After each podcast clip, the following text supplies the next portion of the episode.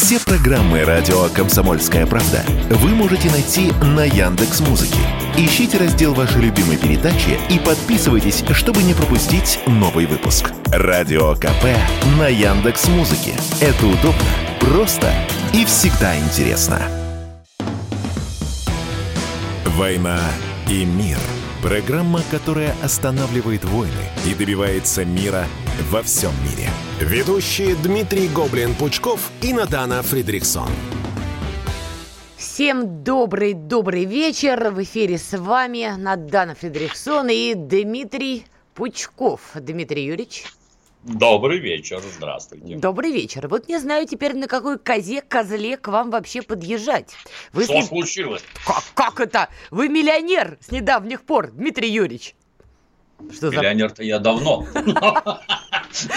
А теперь вы миллионер публичный, так сказать. Слушайте, вот казалось бы, я за вас, кстати, была рада. И поясню для тех, кто не в курсе. Дмитрий э, Пучков получил президентский грант в размере 19,2 а. миллиона рублей на программу, которая будет рассказывать объективную достоверную информацию о культуре и общественно-политической жизни в России, ну и формировать нравственные ориентиры, обеспечивающие гражданское единство. Я за вас была неимоверно рада. Но праздник мой омрачили посты и публикации, которые посыпались просто вот как град на голову, значит, от э, части нашей либеральной общественности. Значит, они возмущены, они не понимают, что, собственно, происходит. Дмитрий Юрьевич, обвиняют вас в том, что вы, значит, распиливаете народные богатства на непонятно что. Вот что бы вы сказали критикам, которые возмущены вашей победой? Я за вас, правда, рада, поздравляю. Во-первых, это не в первый раз. Предыдущий грант выдали в прошлом году. Если они про это узнают, то, наверное, там что-нибудь у кого-нибудь лопнет в обязательном порядке от злобы и ярости. То есть, э, ролики, вечерний излучатель. Они за прошлый год я выпустил 40 штук за прошлый год на предыдущий грант. И это раз. Во-вторых, грант дают не лично мне. Там это граждане из СМИ так пишут, что это вот лично я какие-то жуткие миллионы получил. Нет, это не так. Грант получает контора, которая нанимает меня в качестве ведущего, а я там выступаю. Вот в этих самых роликах «Вечерний излучатель» называется. Смотрите, главное, значит, пена у них шла по поводу обозначенных целей. Объективная достоверная информация о культуре и общественно-политической жизни России, ну и формирование нравственных ориентиров. Давайте переведем. Все-таки какие задачи будет решать э, программа, только нормальным чиновничьим языком, и на какую аудиторию она рассчитана? И именно такими и решать. Это примерно как мы с вами сидим и разговариваем, есть ли в этом объективность какая-то или нет. Тут надо четко понимать, что у данных граждан объективность это то, что нравится лично им.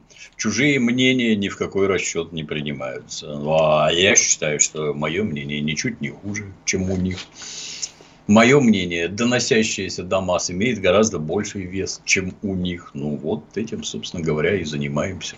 Читали, что Шарита написал по этому поводу? Мне, естественно, сразу это всюду шлют. Да. Агент ЦРУ Анатолий Шарий. Его мнение особо важно, да, особо важно, что он там по этому поводу думает. Ну, в общем, я просто нашим слушателям поясню, он вас э, оскорбил, я по-другому это назвать не, не могу, и отметил, что вот таким людям, как вам, ну, видимо, и я, и те, кто вас смотрит и слушают, что у нас э, не все в порядке с умственным развитием, и что нас Ничего. нельзя подпускать к госбюджету. Вот что вы бы ответили Шарию? Ну, мне вообще сложно понять. Э, Анатолий Шарий, он вроде гражданин Украины. Украина – это сугубо нацистское государство, нацистское образование, псевдогосударство, квазигосударство, не знаю. То есть, он согласен со всеми там ценностями нацизма и внезапно какие-то претензии к государству российскому. Он бы себе лучше вопросы в зеркало задавал. Чего он с Украины сбежал? Что такое Анатолий? В чем дело? Что ж вас ненька-то извергло, что ли, получается? Как вы там живете на территории страны НАТО? С кем вы там общаетесь? На кого вы работаете? Вы в зеркало задавайте такие вопросы. Жизнь станет сразу понятнее. На меня смотреть не надо, Анатолий. Я для вас не существую. Еще такой важный момент, э, это мне интересно. А вы собираетесь переводить вообще ваш просветительский контент на иностранные языки? Понятно, что постсоветское пространство, слава богу, пока в состоянии вас слушать на русском языке. Даже украинцы в состоянии вас слушать на русском языке. Но давайте возьмем Англию, которая немножко тут чешется от э, коррумпированного растления наших, так сказать, светлоликих бизнесменов. Возьмем Америку. Мне кажется, им было бы интересно послушать ваши суждения. Будет перевод на хотя бы на английский? Я долго думал, но вот после того, как против меня в Европе ввели какие-то санкции, я это расценил как сигнал. Да, надо окучивать и европейцев тоже. Надо по-английски ролики, на английском языке ролики делать. Это как раз смешнее получится. Я в ту сторону переводить не очень хорошо умею, но у меня есть товарищи, которые помогут. А ролики с диким русским акцентом будут, мне кажется, очень сильно востребованы. О, все, Пучков идет в Америку. Слушайте, это вообще прекрасно. У них как раз там дурдом и мракобесие. У них же выборы, как мы все знаем. Да, а тут да. еще тут печаль приключилась-то на самом деле. Пока легли два банка американские. Взяли и прилегли, значит. В итоге мы видим огромное количество видеороликов, где люди стоят в очередях, пытаясь забрать свои вклады, но беспокоит другое. Ну, ладно бы там была бы эта проблема только американцев. Так нет же. Многие аналитики всерьез стали чесать нос, листать календарь. Я календарь переверну, и снова 2008 год. И вспоминать, что тот самый мировой финансовый кризис, который накрыл добрую половину мира, начинался в Америке. Потому что вот эти бесконечные ипотечники и те, кто набрали кредиты, просто в какой-то момент перестали их отдавать. В результате полегло все к чертовой матери. И сейчас, значит, многие беспокоятся, что вот эти два банка американских, которые прилеглись, это начало такого вот масштабного, масштабного кризиса. Что думаете? Ну, я не экономист, но как-то за всем этим очень странно наблюдать было и в прошлый раз, и в этот, что действия каких-то достаточно странных персонажей, бац, и приводят к событиям мирового масштаба. Предыдущий, вот этот, который был в 2008 году, я как раз тогда, мы сделали игру под названием «Санитары подземелий. Часть 2». Первую часть выпустили в 2006 году. Я там главный создатель. Так. Завоевали все промышленные призы, все наши Оскары игрушечные. Лучшая российская игра, лучшая ролевая игра и всякое такое. В 2008 году... Скромно. Честно, наши игрушечные Оскары у меня все есть. Вот. А в 2008 вышла вторая часть. И тут как раз случился этот самый кризис. Навернулось все так, там продажи сразу в 50 раз упали, и больше в России такие игры не делают. Закрылось какое-то чудовищное количество журналов, которые там под всякими франшизами у нас в России выходило. Там навернулось одно, навернулось другое. Ну, здравствуйте.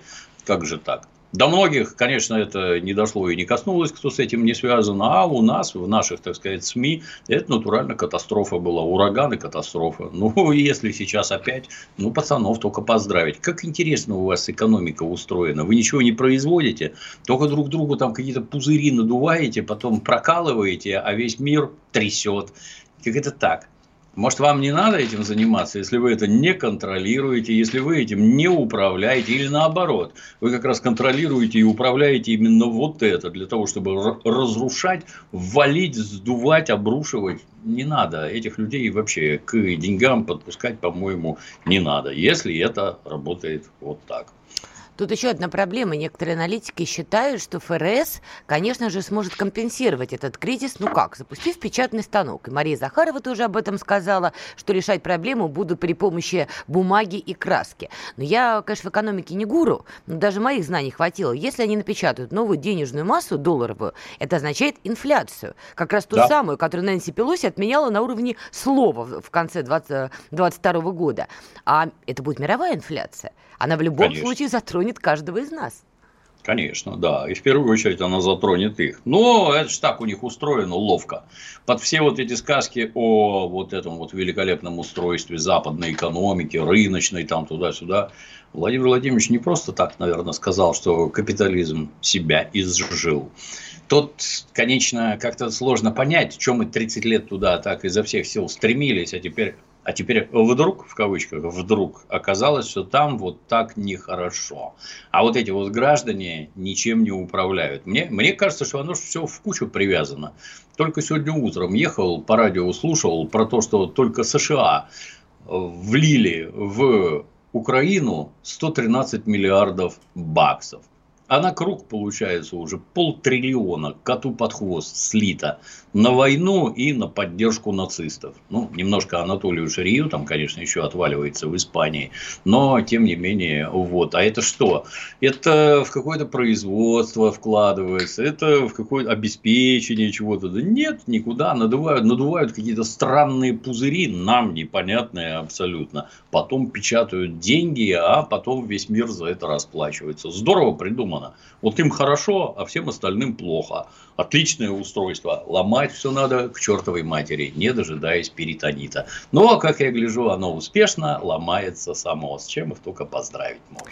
Ну, кстати, вот еще интересный момент. Э, Байден, я, кстати, очень удивилась. Я ожидала, что он выйдет и скажет, это Путин прибил два наших банка, товарищи американцы, сопротивляйтесь. Нет, вышел, сказал, во всем виноват Трамп. Тут я аж присела. Засбоил маразматик, засбоил чуток, да, перепутал. А вообще, как думаете, действительно капитализм переживает уже вот свой закат? Все, не будет это больше. Ну, ну, это же нормально. Советский Союз от чего развалился? От того, что кризис в нем приключился коммунистический. Бывают ли у капитализма кризис? Ну, конечно, бывают. Вопрос, как они с ними справляются. За счет самих себя, где-то внутри Соединенных Штатов, или за счет того, что они сосут кровь из окружающих, чтобы у них было хорошо. Вот это никому не нравится. Нет до кризисов допускать не надо и решать их надо не так. Мы продолжим после небольшой паузы. Оставайтесь с нами на радио «Комсомольская правда». Дмитрий Пучков, Надана Фредериксон. Скоро с вами услышимся. Весна. Русская весна. На радио «Комсомольская правда». «Война и мир» – Программа, которая останавливает войны и добивается мира во всем мире. Ведущие Дмитрий Гоблин-Пучков и Надана Фридриксон. Итак, мы снова с вами, Дмитрий Пучков, Надана Фредериксон. Я напоминаю, что вы можете нас видеть еще в трансляции на платформе YouTube. Платформа вражеская, но голос правды не заткнешь. Стараемся вещать и там. Кстати, вот тут я читаю некоторые комментарии. Дмитрий Юрьевич, тут насущный вопрос-то поступил, который вот надо было задать. Как будем переводить на английский малолетние дебилы? Ну, вообще для этого есть научный термин инфантилизм. Ну, слушайте, вот нет. Такое, да. То есть на русском малолетние дебилы, а на английском инфантилизм. С таким британским посмотрим, выговором. Да, посмотрим, да. Тут главное на сленге поскакать, мне кажется, им прям зайдет. Так что, друзья, ответы на ваши вопросы, видите, мы по мере возможностей получаем. Коль уж мы заговорили о кризисе вообще капитализма, а он явно развивается, уж не знаю, к чему все это приведет, но очередной кризис видим. Значит, в Америке, напоминаю, прилегли два банка, Байден обвиняет Трампа, пока не очень понятно, жахнет масштабный кризис или смогут затормозить, но даже если затормозят, это означает такую большую инфляцию, которая охватит очень многие страны мира, если ФРС начнет как не в себя печатать опять доллары. На этом фоне интересная новость. Си Цзиньпинь должен вроде как посетить Москву. Правда, пока Кремль официально это не подтверждает, но издание Рейтер сообщает, что в общем визит будет. Надо отдать им должное, у них неплохие источники, это вам не CNN, они в этой части более-менее порядочные СМИ, по крайней мере, по такой информации. Владимир Путин а, приглашал лидера Китая еще в декабре 2022 года, ну и вот 23 и, возможно, визит состоится. Как вы считаете, понятно, что этот визит, он а, медийно правильный, что Россия Китай, несмотря на все попытки Америки, все-таки сближают позиции. Но в экономическом плане, насколько Китай может стабилизировать какие-то моменты и может ли помочь нам все-таки решать наши экономические вопросы, ну и, возможно, в рамках СВО как-то посодействовать? Ну, я вот тут иллюзий не строил. Это нам никакие не друзья, это нам, я бы сказал, ситуационные союзники. Китаю ссориться с Соединенными Штатами вот совсем не надо. Они от их, от американской экономики зависят гораздо сильнее, чем мы, например. У них там ценных бумаг накуплено неведомо сколько и прочее, и прочее, и прочее. Но сам факт, что вот, например, Александр Григорьевич Лукашенко поехал в Китай, и там не шаляй-валяй, поехал, а встречается с Си Цзиньпинем, то есть самым главным человеком Казалось бы, 10 миллионов живет в Белоруссии и полтора миллиарда в Китае. А вдруг такое внимание? Это почему? А это потому, что Александр Григорьевич наш, в общем-то, на данный момент единственный союзник. А вот такое вот внимание. А теперь еще и Си Цзиньпинь приедет в Москву, что тоже отдельно важно. Не наоборот, а приедет туда после своего переизбрания. Угу. Ну, на мой взгляд, это совершенно откровенно говорит о том, что отношения с Китаем все лучше и лучше, крепче и крепче налаживаются. И мне так видится, что граждане китайцы, глядя на происходящее, они рано или поздно вынуждены выбрать сторону, на чьей стороне они находятся в конфликте. И, судя по визиту, как мне кажется, они находятся на нашей стороне.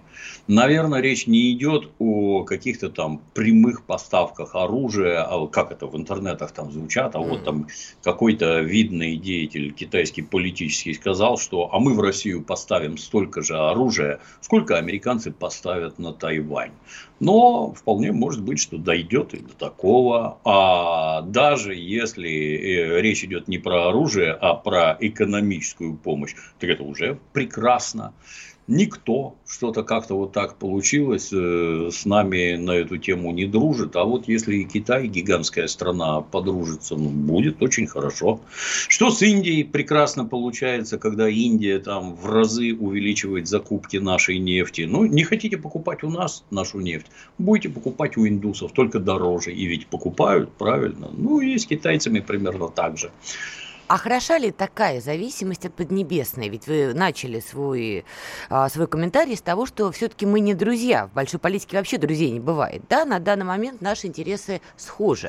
Но, по сути, мы получаем некую зависимость от китайской помощи и вообще от политики Пекина. Ну, ведь точно так же и китайцы получают зависимость от нас. Они очень активно покупают наши энергоресурсы, и в этом они от нас зависят. То есть, это речь не про то, что а давайте мы им срочно начнем выкручивать там это вентиля, больше дадим, меньше дадим. Нет, все друг от друга зависят. И когда ты кому-то помогаешь, и он от тебя зависит, ну, так это же не диалектика, можно сказать. Вот тебе дали, зависишь ты от этого или нет? Да, зависишь. Так это же хорошая зависимость.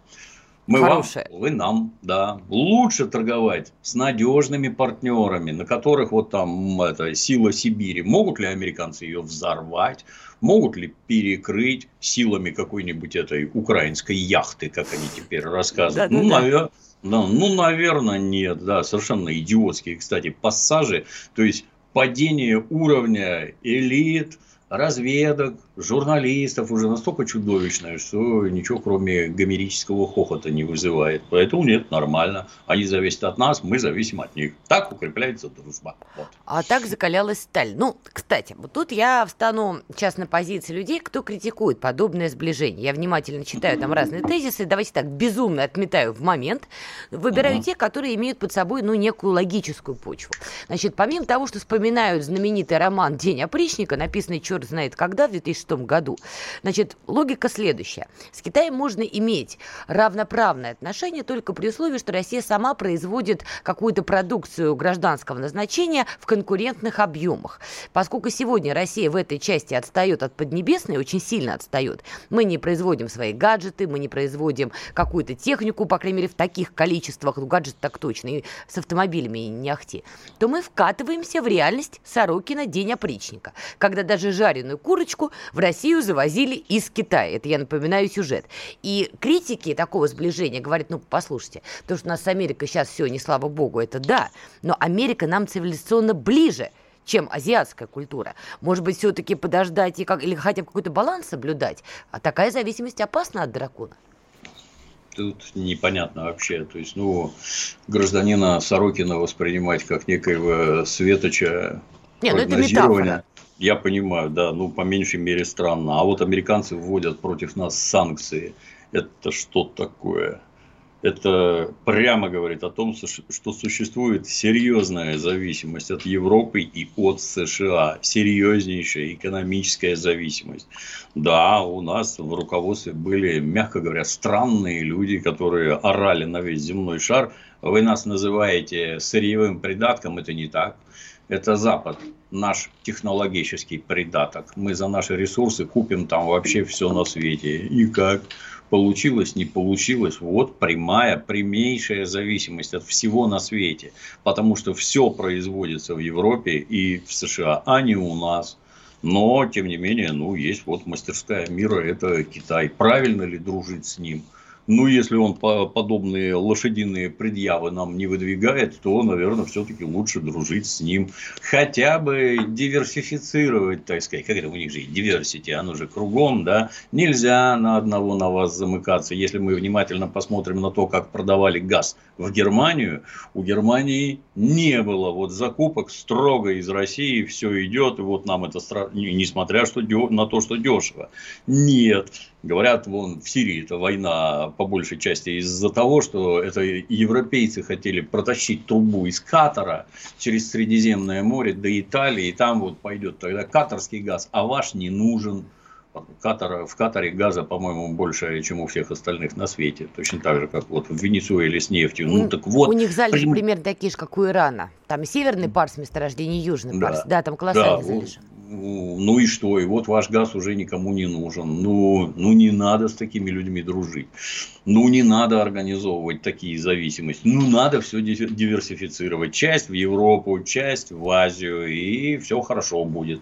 Нет, тут я категорически не соглашусь ни с какими Сорокинами. Все ото всех зависят. Правильнее держать баланс так, чтобы зависели больше от тебя ну, а это что же на протяжении ряда лет наблюдать было не смешно. Понимаете, когда вдруг возникают вопросы, вы знаете, у нас вот очень остро стоит вопрос продовольственной безопасности. А как же вы еще вчера там, ой, ой, у Жванецкого, вы слышали вот про Израиль, там так смешно было, он вопрос задает, а когда у вас появляется первая клубника? В 6 утра ой, ой, ой, ой, вот представляете, там в Израиле клубника, вот, вот все есть, надо там покупать, потому что у нас ничего нет. И вдруг оказывается, все должно быть свое, и клубника в том числе. А дальше еще страшное выясняется, оказывается, у нас все это растет, причем в каких-то диких количествах. И если горячо любимый Советский Союз по непонятным для меня причинам покупал зерно в Канаде, то внезапно оказывается, теперь мы больше всех на свете продаем зерна. И Точно так же должно быть и со всем остальным. Что значит там гаджетов у нас нет? Ну так делайте, елы-палы. Хм. Вы там что-то приватизировали неизвестно не в чьи руки. А надо делать, потому что надо не команды Челси покупать, а строить заводы и детей учить. Он ездил в Алабугу. В Алабуге 36 заводов функционируют, гигантские обучающие мощности. Ну кто-то же это строит, кто-то же делает вместо покупок Челси. Есть и разумные люди. Я, я так думаю, что вектор правильный, и двигаемся мы в правильную сторону. Ну, а китайцы будут помогать, и слава богу, лучше с ними дружить, чем с этими спалачами. Вот. Коротко и... и ясно. Я предлагаю продолжить эту тему после паузы. Сейчас мы прервемся на новости и вернемся. Дмитрий Пучков, Надана Фредериксон на радио «Комсомольская правда». Они видят, что происходит, знают, как на это реагировать и готовы рассказать вам, что будет. Начинайте день в правильной компании. С понедельника по пятницу в 8 утра по московскому времени слушайте программу Игоря Виттеля и Ивана Панкина «Что будет?». Честный взгляд на происходящее вокруг. «Война и мир» – Программа, которая останавливает войны и добивается мира во всем мире. Ведущие Дмитрий Гоблин-Пучков и Надана Фридриксон. Итак, мы снова с вами, мы продолжаем. Надана Фредериксон, Дмитрий Пучков. Я тут обещала, значит, продолжить некую тему, а точнее хочу поспорить. Вот мы с вами до ухода на рекламу пришли к некому заключению, надо, надо России производить уже свои гаджеты, например, всякие разные, да, которые можно использовать, звонить, писать, я уже не знаю, что-то такое делать. Вопрос у меня возникает. Когда мы имеем такую глобальную фабрику мира, как Китай, где довольно дешевая рабочая сила, мы можем вдаваться в подробности, почему она дешевая, это не всегда гуманно, но по факту имеем то, что имеем. Можем ли мы, в принципе, конкурировать? И главное, кто наши рынки сбыта? Ну, создадим йотафон 3.0 мы, во-первых, он будет дороже, чем китайские какие-то модели в любом случае, потому что рабочая сила у нас будет дороже. Во-вторых, кому продавать? Вам не кажется, что патовая ситуация? Ну, тут я, пока мы, это самое, перерыв был, я почитал комменты, там особо порадовал доблестный крик, не надо Челси покупать, надо Барселону, это, это лучше. Молодец, камрад, да. Дальше там, ой, можно подумать, там чипы 3 нанометра у нас там будут делать. Ну, конечно, не будут. Вы, а что, первое, а что вы радуетесь, что у нас не делают чипы 3 нанометра? Надо было не ломать промышленностью, промышленность, подсказки про э, зверство сталинизма. Надо было чипы свои разрабатывать, а не дурью маяться. Вот теперь перед лицом мировой войны давайте расхлебывать, чем вы там занимались. Ну, вот, применительно к тому, что вопрос задаете, у меня мнение другое. Продавать мы должны делать и продавать. Мы должны то, что у нас хорошо получается в первую очередь. Например, мы лучше всех на планете Земля делаем танки. Почему мы не сосредоточены на изготовлении и продаже российских танков? Ну, понятно, сосредоточены, но мало, а надо этим заниматься. Не надо лезть на чужую поляну, где делают Мерседесы и БМВ, там мы не преуспеем. И в йотафонах мы все равно лучше айфона, наверное, не сделаем ничего. Надо делать свое. Вот, получаются хорошо танки? Да, давайте. Что у нас еще хорошо получается? Калашников. Например, Дмитрий Юрьевич это, это оружие, безусловно, безусловно, да. Вот проклятые большевики оставили нам могучее наследие. Что еще они нам оставили?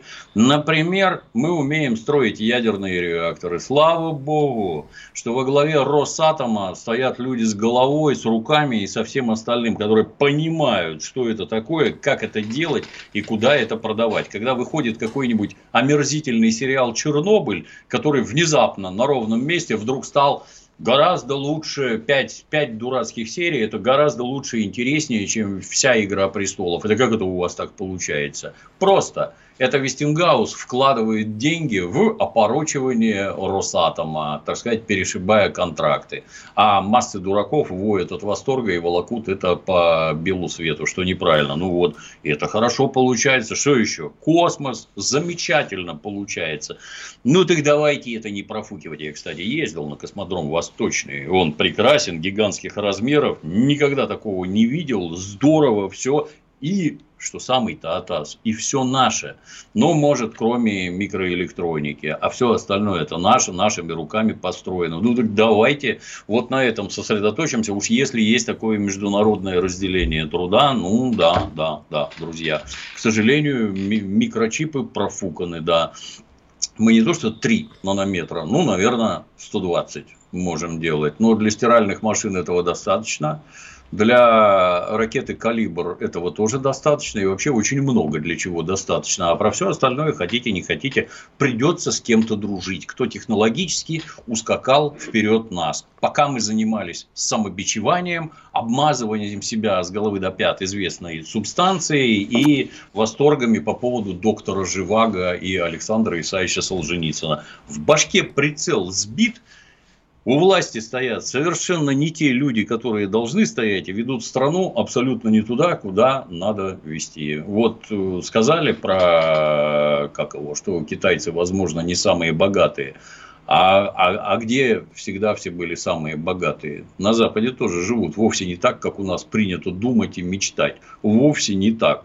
Там не зарабатывают люди никаких миллионов. Миллионы в бизнесе зарабатывают, единицы. А пролетарии, которые трудятся, гораздо скромнее живут. Ну и ну, пока резвились 30 лет и проживали наследие предков, а вот война, а мы устали, а мы готовы. Нет, нет, не готовы. А почему вы не готовы? И я уже миллион раз повторял, гражданин Черчилль в обращении к нации перед в начале Второй мировой говорил, я вам ничего не могу обещать, кроме крови, пота и слез. Не свободы и демократии, обратите внимание, а крови, пота и слез. И чего? Ну вот мы стоим уже перед тем же самым. Ну так давайте уже как-то это шевелиться, бегать и дружить с тем, с кем надо и делать то, что надо. По поводу, что на Западе все не так сладенько, вы знаете, у меня тут шок произошел.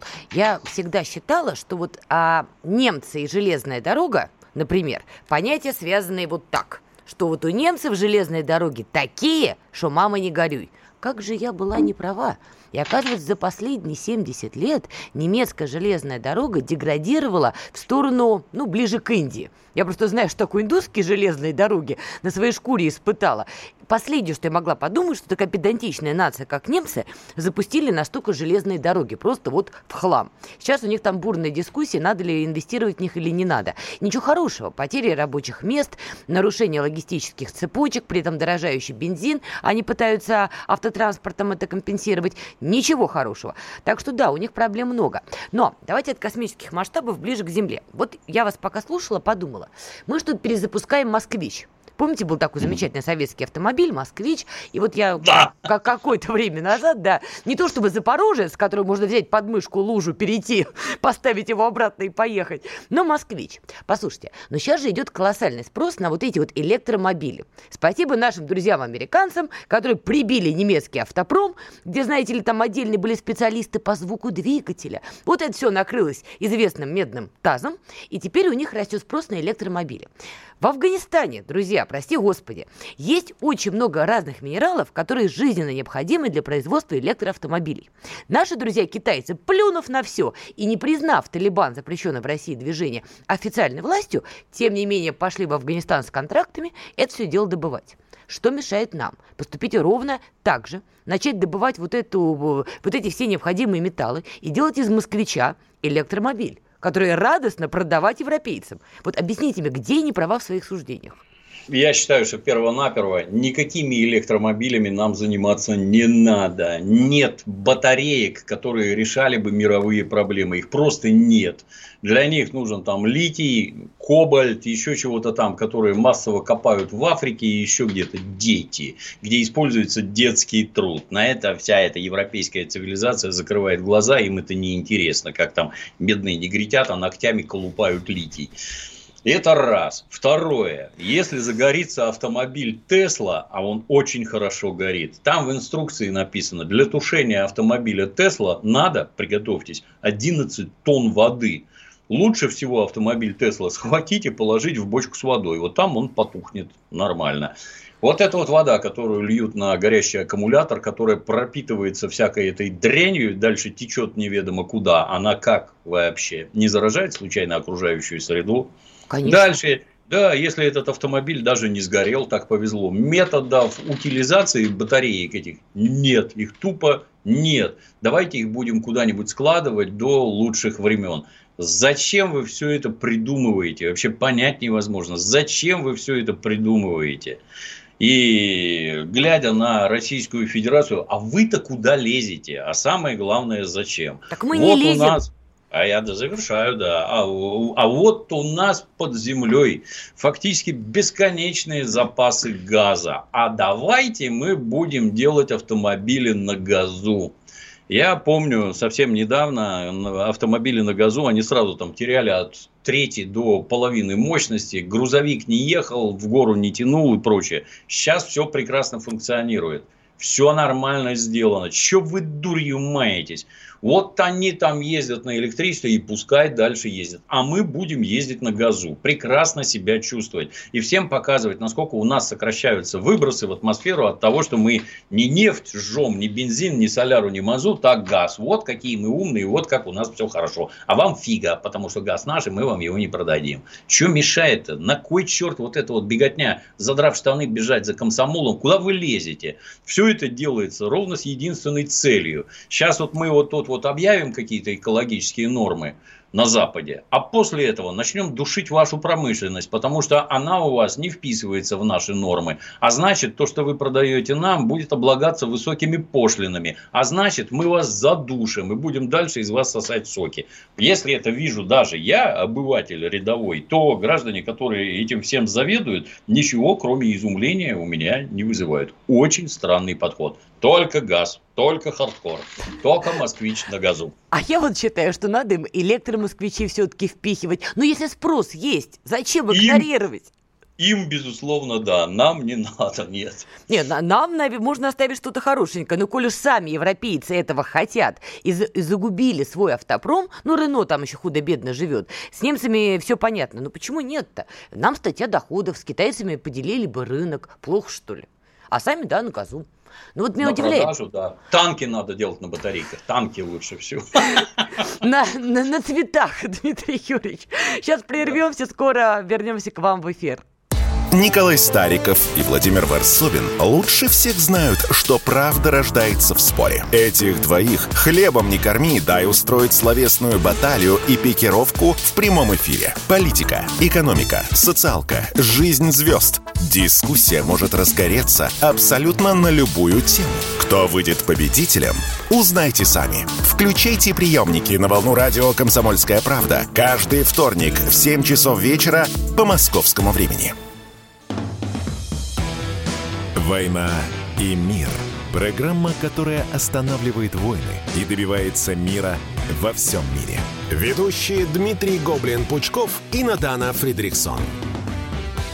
Итак, мы продолжаем. Дмитрий Пучков, Надана Фридрихсон. Друзья, вы заметили, что мы почти час беседуем и еще ни разу не помянули Украину. Я считаю, что это наш с вами рекорд, Дмитрий Юрьевич. 46 минут, ни слова про Украину. К сожалению, придется нарушить, но чуть-чуть попозже. Еще одна тема блицом, но в продолжении африканских детей, ковыряющих ногтем какие-то ценные ресурсы. Литий. Да, литий. Для, значит, блага европейских э, жителей. Важный момент, вот в новостях уже коллега озвучивала, в Женеве сегодня был очередной раунд переговоров по поводу зерновой сделки, чтобы такие-то зерно уже стало доходить в том числе до нуждающихся стран. Я напомню, что все это время Россия недоумевала и задавала вопросы, что, друзья, а как так получилось, что гуманитарный аспект заложен в, зер... в зерновую сделку, что это должно идти странам, странам, которые нуждаются, что все это аннулировано, и что львиная доля зерна – идет в Европу ради хруста французской булки, а люди в той же Африке как страдали от голода, так и продолжают страдать. Даже цифры приводились. В общем, действительно, там больше половины идет в Европу. Естественно, да. Причем, обращаю ваше внимание, идет на корм скоту, из которого, то есть, выращивают мясо, которое потом жрут состоятельные на фоне африканцев европейцы. А вот я всегда говорила, да. стейки зло. Ну, вот пример. Да. А я люблю, да. Не, ну тут кто что может себе позволить. У нас огромная страна, где можно выпасать всяких этих боевых коров, лосей, там, я не знаю, бизонов.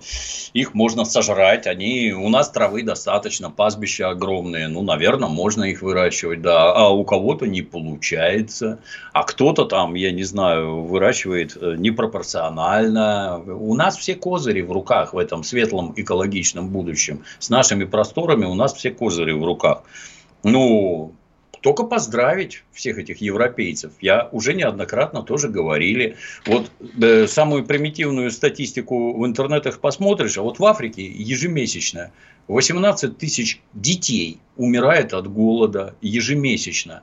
Но обратите внимание, как вот у этой европейской цивилизации, как у них расставлены приоритеты. Перво-наперво надо накормить наших коров на мясо. Европеец должен полноценно питаться.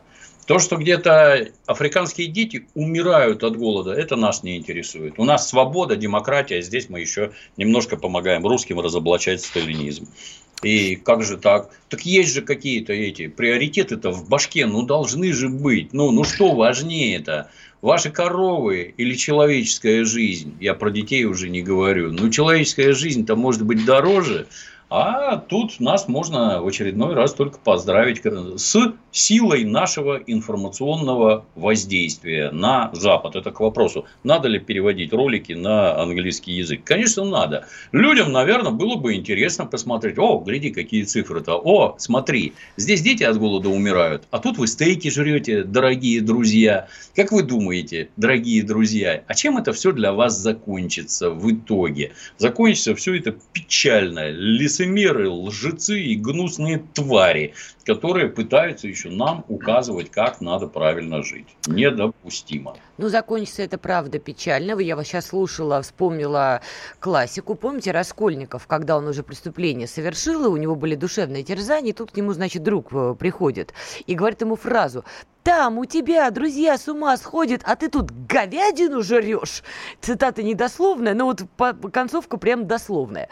Вот примерно вот это. А то, что спровоцируется новый кризис беженцев, который ломанется в ту самую Европу, где откармливают корову, это очевидный факт. То, что во многих странах Африки уже а, боевые группировки бегают на фоне кризиса, который происходит в разных странах, продовольственный, там кризис безопасности и так далее, так далее, это тоже факт. То есть действительно хоронят сами себя.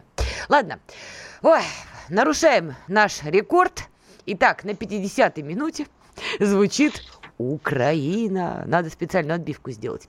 Тут дела такие, значит, Зеленский поручил Шмыгалю, это премьер-министр, значит, цитата, тщательно проработать возможность переименования России в Московию. Короче, Арестович начал, Зеленский закончил. Они пытаются теперь на себя натянуть бренд «Русь». Русь украинская, украинская Русь, а мы тут наплеваны или что-то вот около того. Как считаете, а в чем истинный смысл теперь напяливать на себя все русское, при том, что до этого 8 лет они от этого, значит, ноженькой-ноженькой. Что произошло? Ну, это же идеологическая фигня. Это в первую очередь бесить нас, например, объяснять нам, что мы не русские. Русские это как раз они, Киевская Русь это вот они, понимаете. То есть тут э, дуракам-то не объяснить, эти-то понимают, я считаю, что это сугубо, так сказать, специальный научный термин, который обозначает некий исторический период. Никакой Киевской Руси на самом деле не было. Была одна Русь. Жили в ней, приготовьтесь, русские, при этом православные. Да, как это, как это у нас в нашей стране положено, у нас разные народы были. И на развалинах Киева, когда татары его штурмовали, и монголо-татары, и таки взяли и сожгли, то на развалинах почему-то бегали евреи и армяне. Как-то так получилось. Потому что это была фактория хазарского каганата. Не надо про это забывать, которые поддерживали связи, например, с той же Испанией, и документы об этом есть. И мы многонациональная страна, про это надо помнить. А эти, значит, пытаются приписать все себе. Выглядит, казалось бы, как глупость, точно так же, как их дурные заявления о том, что древние укры выкопали Черное море, а этой землей насыпали Кавказ выкопанный. Но нет, на дураков это действует безупречно. В нас вносит чудовищный разлад. У нас объявляются какие-то идиоты, националисты. Знаете, у нас есть такой академик Фоменко и его дружок Носовский, которые вот подобный Конечно. бред несут, не затыкаясь, бред несут Зайдешь в книжный магазин, там отдельные шкафы с этой бредятиной стоят. И у некоторых изданий, приготовьтесь, по 85 переизданий они выдерживают. Вот этот бред сумасшедший. А комиссию по борьбе с лженаукой у нас распускают. Она нам не нужна. И вот эти вот барбосы этим пользуются, естественно, заливают яд в доверчиво подставленные розовые уши российских граждан. Вот, понимаете, это не Россия, это Московия. Термин-то это же не украинский, как вы понимаете. Это то же самое еще со времен Ивана Грозного. Московия и московиты. Так в Европе нас называли. Ну и эти туда же, они же теперь европейцы, повторят, так сказать, подвиги старших братьев. Звучит смешно, на карту посмотришь, ну если вот это вот Московия, то что тут чуть пониже и позападнее? Понятно, Подмосковье, да. Мои московиты, а вы подмосковиты, идиоты, натуральные идиоты. Но досадно, что мы ничего этому не противопоставляем, а надо бы. А что бы вы противопоставили этому? В первую очередь науку, в первую очередь. Там есть совершенно вменяемые люди на Украине, например, гражданин Толочка, который все это дело, так сказать, очень-очень грамотно обозревает. Где телевизионные фильмы, где радиопередачи, где книги, которые рассказывают о том, как это было на самом деле. Засыпаны ли этим полки, выдержала ли такая книга уже хотя бы 80 переизданий, а не 85? Нет, ничего нет. Художественные фильмы, может, снимают.